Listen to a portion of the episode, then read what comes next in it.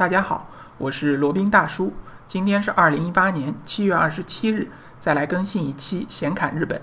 呃，本期呢，罗宾想介绍一部这个非常精彩的、非常有里程碑意义的日本推理类漫画，叫《金田一少年事件簿》。呃，它的早期的作者呢是金城阳三郎，后期的原作呢是天树征丸。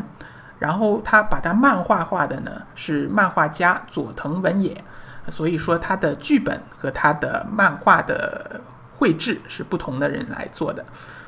啊，由于在那个上世纪九十年代啊。这个日本推理界所呃所一直流行的这个叫社会派呃的一个推理类型呢，正在逐渐没落。然后新的一种推理类型叫本格派，逐渐开始流行起来了。所谓本格派呢，就是重视这种悬疑感，重视这种轨迹的设计的这种呃推理类型。那金田一少年事件簿呢，正是以这个本格推理为主题的一个漫画。那与时代相呼应，在当时呢也获得了非常强烈的反响，呃，销量也非常的高。金田一呢被认为是一个引起推理漫画热潮的一个先锋作品啊。那相比于后期的一个名侦探柯南呢，它实际是更早的。实际上，名侦探柯南的作者后期也承认啊，他正是因为受到了金田一少年事件簿的启发，才开始画这个名侦探柯南的这个系列的。金田一事件簿呢，它开创了一种互动性高、题材有趣的推理漫画模式啊，融合了非常多的推理小说流派的特点，然后沿用本格推理的概念，然后涉及了非常多有趣且复杂的谜题，呃，轨迹呢也经常是匪夷所思啊，然后气氛呢营造的非常的有特点，非常的恐怖离奇。然后最后公布这个犯人的时候呢，经常是意料之外、情理之中这种感觉。呃，大多数这个犯下不可饶恕罪行的，大多是杀人罪行的罪犯呢，都会有一些不得已的苦衷或者动机，往往是一段非常悲伤的往事或者回忆啊。然后读者在阅读故事的同时呢，也可以像侦探一样，呃，这个。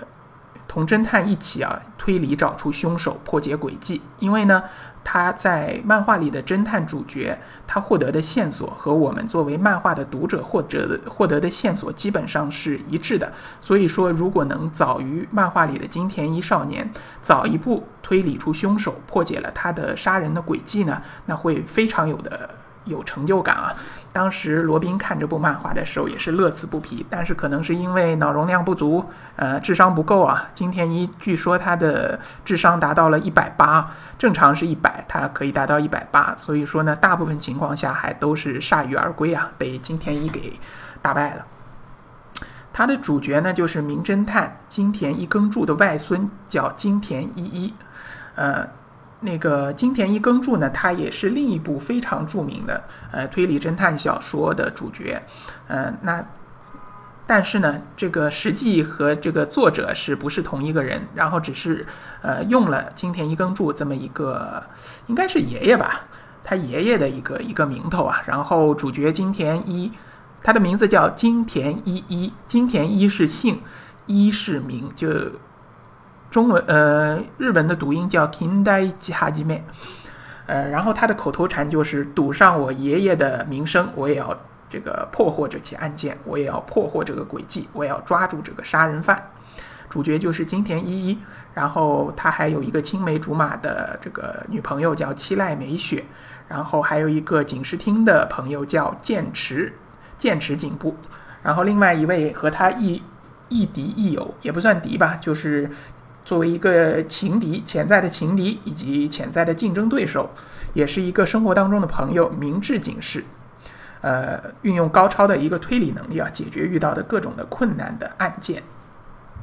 然后金田一也有非常多的这个命中的对手啊，就比如说像这个呃魔术师高远遥一，他就有不逊于金田一的智商，然后犯下了屡屡的罪行，因为他本人是魔术师嘛，所以各种诡计也非常的难以拆穿。和金田一有多次的交手，呃，个人觉得这个他们交手的这些呃这些事件呢是非常非常精彩的。由于这个金田一漫画它的影响非常大，后期呃也把它做了一个真人化，真人化呢又掀起了另一个高峰。它的真人化的主演呢是由唐本刚主演的，唐本刚大家可能可能了解的不多，但在当时可以说是一个非常红的一个明星，呃，然后把他的真人化以后呢。呃，虽然它的情节是基本上是按照漫画里的来改编的，大家也基本都知道里面的凶手是谁，但是呢，呃，它的各种呃拍摄技巧的运用啊，也是非常的娴熟。再看一遍，绝对没有那种这个老调重弹，或者说呃看以前的这些呃。杀人轨迹或者杀人技法呢，不会有感觉很无聊的这种情况。所以说呢，我对于这个真人化的电视剧和那个漫画以及后期改编的动画呢，都非常喜欢看。金田一这个系列啊，累计发行量已经超过了九千万册啊，日本一共也就两亿多人吧，一亿多还是两亿多。然后它累计的漫画的发行量超过九千万册，可以说是一个非常受欢迎、非常受热呃非常受追捧的一个漫画。那说说罗宾当时怎么怎么看上这个漫画的吧？当时记得应该是大学吧，大学里大家都知道比较无聊，上完课以后也懒得去自习，然后就在寝室里面百无聊赖。这时候呢，一位这个比较喜欢看漫画的同学，然后正好借了一堆漫画书进来了，我就顺手抄起一本就开始看，就是金田一少年事件簿啊。然后看到的那一个呢是叫《魔犬森林杀人事件》。然后当时翻了几页，虽然他的那个画风比较粗糙，或者说比较写实啊，没有那种超大的眼睛，呃，水汪汪的眼睛，没有那种这个呃非常夸张的这种比例，但是呢，只看了一点点，我就一下子就就被它吸引住了，因为它里面的这这种氛围的营造，然后它这里面轨迹的设计实在是太吸引人了。呃，当时记得还是个大白天啊，阳光很炽烈，外面的那个知了啊吱啊吱啊叫，然后呢。这个看着这个漫画，感觉就好像浑身有那种冷飕飕的感觉，而且呢，总归感觉那个连环杀手啊在暗处窥伺啊，这种感觉非常的阴森恐怖。嗯，而且它的轨迹设置也非常的离奇。情节呢也很引人入胜，基本上就是一口气把它给看完了。然后我就如获至宝了，问那个同学死缠烂打，把他借来的那些金田一少年事件簿的书全都给啊坑了过来，然后开始一个个看，看了一两个礼拜，基本上全看完了。呃。当时感觉就非常非常的这个受震动啊，因为以前从来没有看过类似的这样的推理类漫画，以前最多也就看这个福尔摩斯啊，还有阿加莎克里斯蒂的那些波罗的系列，都是文字类的书，文字类的书籍，这种推理类的漫画又是一种完全不一样的这种感觉了。那纵观整套漫画呢，这个作者啊，极力想描绘出一种完美犯罪的一种一种轨迹啊。那就像这个里面的那位杀人魔术师叫高远遥一他所说的，就算是犯罪呢，如果达到了这个精致完美的一种境界，依然可以称之为艺术。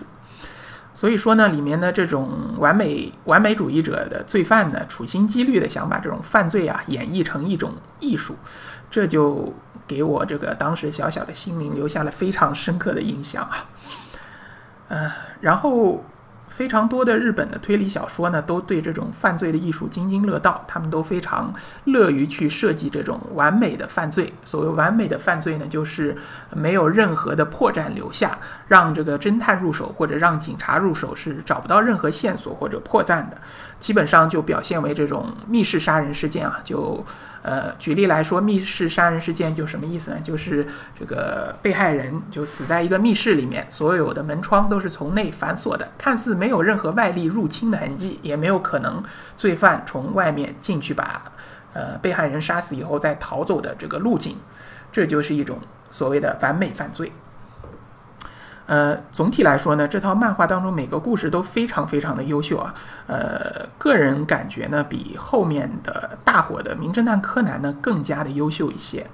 呃，不过正因为如此呢，它少了一些娱乐性和大众化的因素啊，那不像后面爆红的《名侦探柯南》那样众所周知。而且还有一个原因呢，就金田一少年事件簿啊，里面血腥、暴力和恐怖的场面比较多，不适合这个比较低幼的小孩来看。罗宾个人觉得呢，不适合于初中及初中以下的孩子来看，呃，至少你要高中以上的年纪，十六岁以上才去看一下才比较合适，否则很可能给你幼小的心灵带下带来一些阴影啊。那金田一是少年事件簿里面的血腥场面呢，几乎已经达到。或者有些程度上已经超过了这个少年漫画的极限啊！经常是满地流淌的鲜血、残缺不全的尸体、血肉模糊的死者，还有这种分尸啊、肢解的这些场面。尤其那种还没有暴露出呃面真实面目的那些杀人犯啊，他一般都是以一个黑乎乎的一个脸来代替，就会让你产生一种非常恐怖、非常阴森的感觉啊！呃，所以。这个即使在当时大学的时候看这部漫画的时候，也会看得心里发毛。不过后来呢，随着这个阅读量的增加啊，也读了一非常多的日本的推理小说。那我后来发现啊，金田一少年事件簿的精彩情节呢，呃，有些是借鉴了其他的一些推理小说的。比如说，其中非常经典的一个异人馆村杀人事件啊，是借鉴了岛田庄司的占星术杀人魔术。这个来来这个创作的，但是呢，这个也不能这个否认或者否定这部漫画它的一个经典的地位，以及当中非常多的一些原创的轨迹或者原创的情节。那简单介绍一下这个金田一少年事件簿啊，它里面有非常多的漫画，非常多的这个系列啊。呃，前期呢是叫 File 系列，呃，是由那个金城阳三郎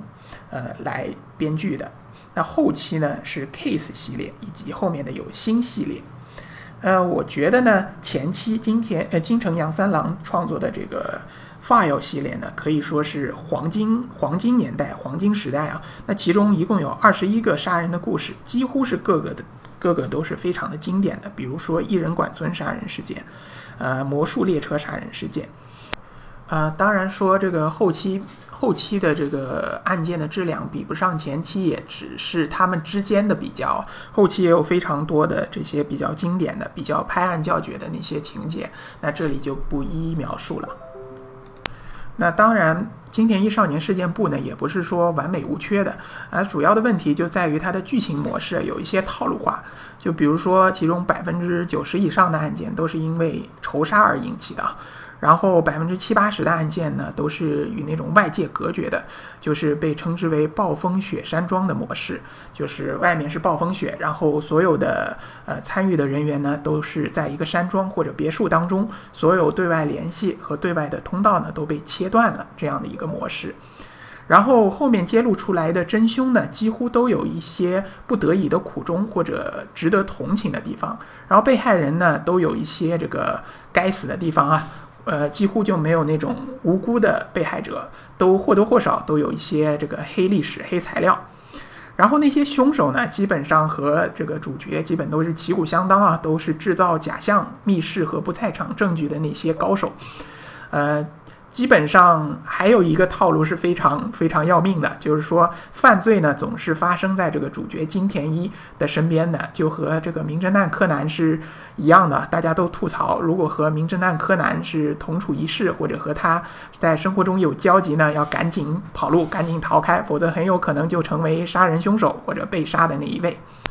呃，金田一少年事件簿呢，到现在为止依然是在连载当中。那罗宾呢也很期待这一个个新的故事出来。呃，不过说到现在呢，我其实还更想去回顾一下那些比较经典的发药系列的呃动画或者漫画。那可以看看网上是不是有这样的资源啊？